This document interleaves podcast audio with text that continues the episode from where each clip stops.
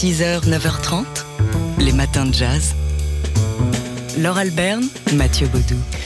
L'objectif de la Biennale internationale de la gravure de Sarcelles, dont la 21e édition débute à la fin de la semaine, c'est de nous montrer l'extrême richesse de cet art qui est aujourd'hui trop peu connu et surtout trop peu montré en France. Et ce n'est pas du tout le cas au Mexique. On a commencé à vous en parler d'ailleurs hier lors de notre premier épisode de ce feuilleton de la semaine dans les matins de jazz consacré à cette euh, Biennale internationale de la gravure. Euh, le Mexique qui est l'invité d'honneur donc à Sarcelles à partir de, de samedi avec un gros plan sur la gravure contemporaine de ce pays où, comme nous l'explique avec gourmandise l'artiste et enseignant Fernando Aceves Humana, cet art populaire de la gravure se vit de façon gourmande et collective. Il y a une chose très jolie de la gravure, c'est que d'habitude les presses sont partagées par un groupe de personnes. Les presses sont presque éternelles si tu les traites bien, donc euh, ça se donne de génération en génération.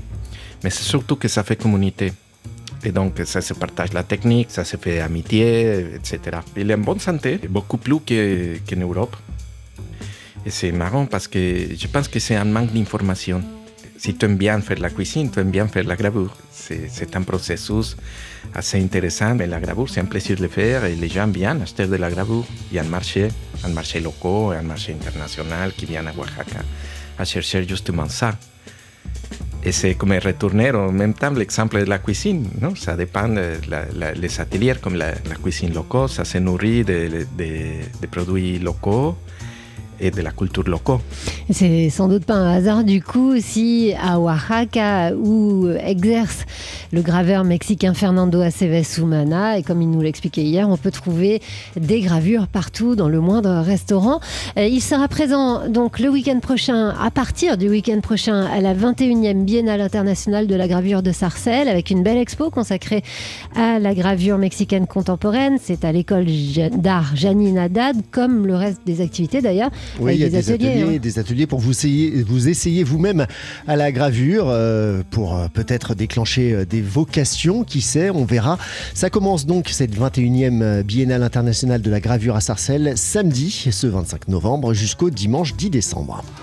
Les matins de jazz. On est mardi et le mardi, c'est le jour de Yael Hirsch du magazine en ligne culte.news. Et Yael, vous nous parlez photo ce matin. Bonjour Laure, absolument, je vous parle de Viviane Sassen et j'ai envie de commencer par euh, cette chronique par une photo publicitaire. Dans une pièce aux murs bleues et rouges et au sol jaune, une femme se tient de dos, au coin. Sa peau est noire, sa robe est blanche et courte. Mais si l'on regarde bien, le bandeau de sa brassière est jaune fluo et ses chaussettes hautes sont vertes. Son ombre projetée semble tenir une haute lance et finalement elle ressemble aussi à un chevalier. Cette photo de la campagne de la collab entre Pharrell, Adidas et Vivienne Sassen est loin de tous les clichés sur les femmes et ce qu'il est désirable de se procurer. Elle contient aussi tous les thèmes de son travail depuis 30 ans qui se trouvent exposés en 200 photos à la Maison européenne de la photographie. La femme, l'Afrique, la couleur, la liberté et le surréalisme. Mais oui, et donc si vous nous en parlez, c'est parce que jusqu'au 11 février prochain, la photographe est à l'honneur à la MEP. Oui, ce qui marque vraiment les esprits, c'est son euh, mélange de pureté formelle, enfin c'est 100% fashion, il y a quelque chose d'Helmut Newton dans, dans, ses lignes, et en même temps une très grande présence de l'intime, et on a vraiment un regard féminin dans cette exposition.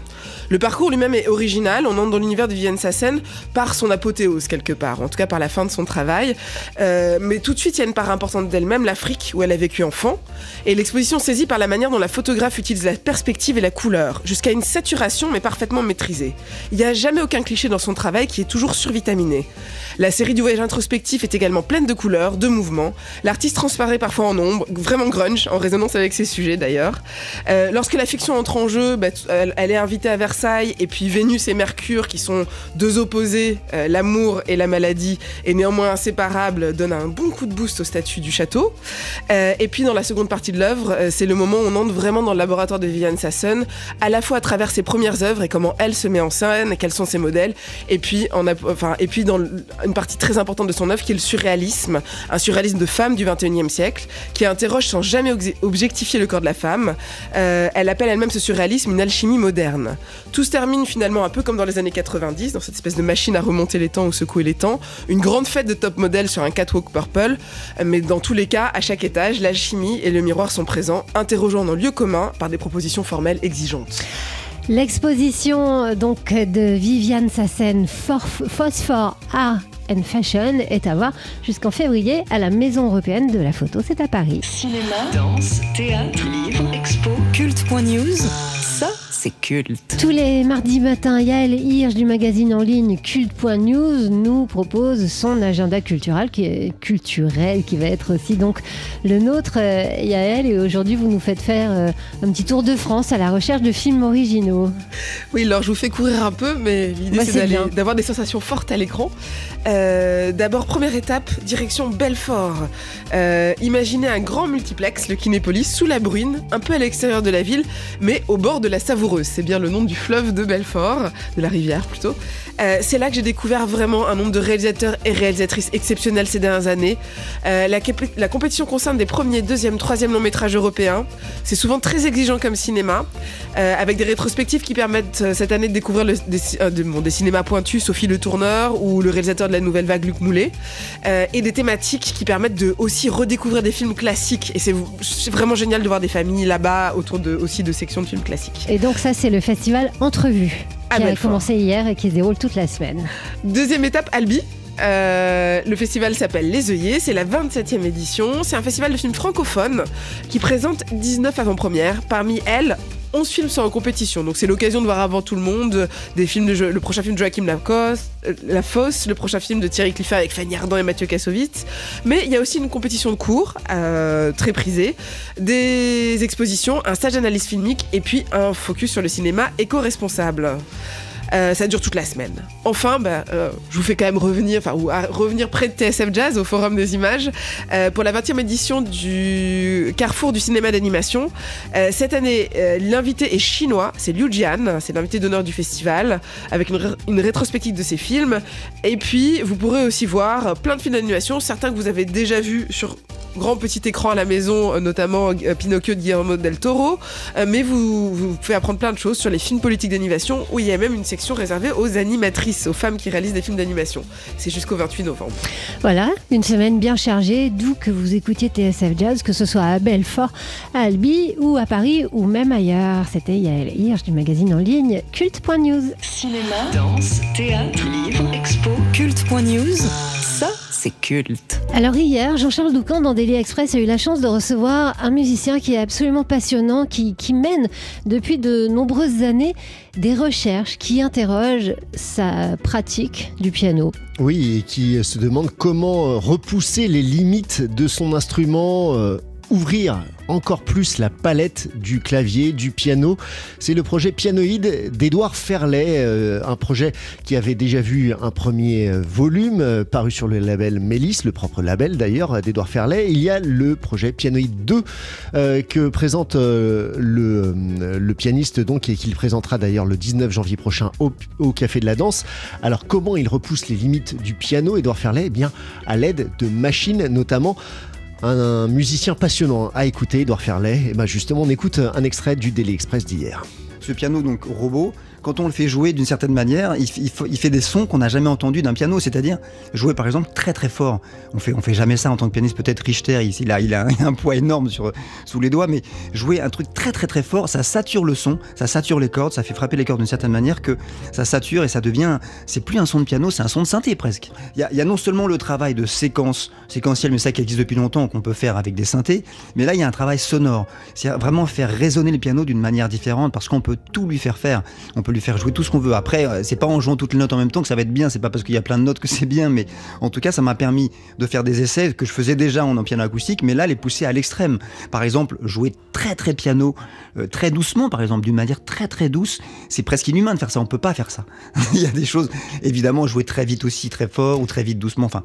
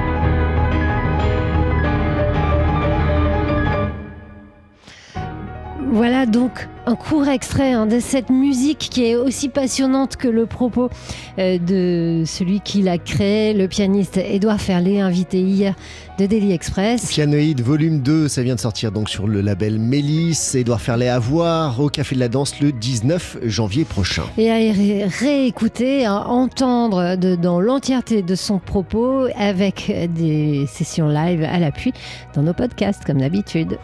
Les matins de jazz. C'est aujourd'hui que débute le festival Place au Jazz à Antony. Avec entre autres les concerts de Cal Eastwood, concerts déjà complets, mais aussi RL Besson, Yesai Karapetian ou encore le saxophoniste Laurent Barden pour une, une rencontre concert. Ça se passera à la médiathèque d'Antony. Et c'est justement là, à la médiathèque Anne Fontaine d'Antony, que vont commencer ce soir les festivités avec une rencontre concert intitulée Du vent dans les cordes. C'est le titre d'un des nombreux projets du truculent et turbulent trompettiste et bugliste Médéric Collignon avec le contrebassiste, Claude Chamichian et le violoncelliste Vincent Courtois. Et c'est en duo avec Vincent Courtois que Médéric Collignon rencontrera ce soir le public de Place au Jazz. Les deux musiciens se sont rencontrés chez Louise Clavis et ils ont trouvé euh, intimement leur voix commune qui donc mêle le vent euh, de la trompette, du bugle ou du cornet de Médéric Collignon et les cordes de Vincent Courtois, violoncelliste euh, qui est un, musicien aventureux dans l'univers du jazz. Cette soirée, il l'annonce intime et poétique et on les croit volontiers. Place au jazz à Antony, c'est parti donc ce soir et c'est jusqu'au 3 décembre. Les matins de jazz.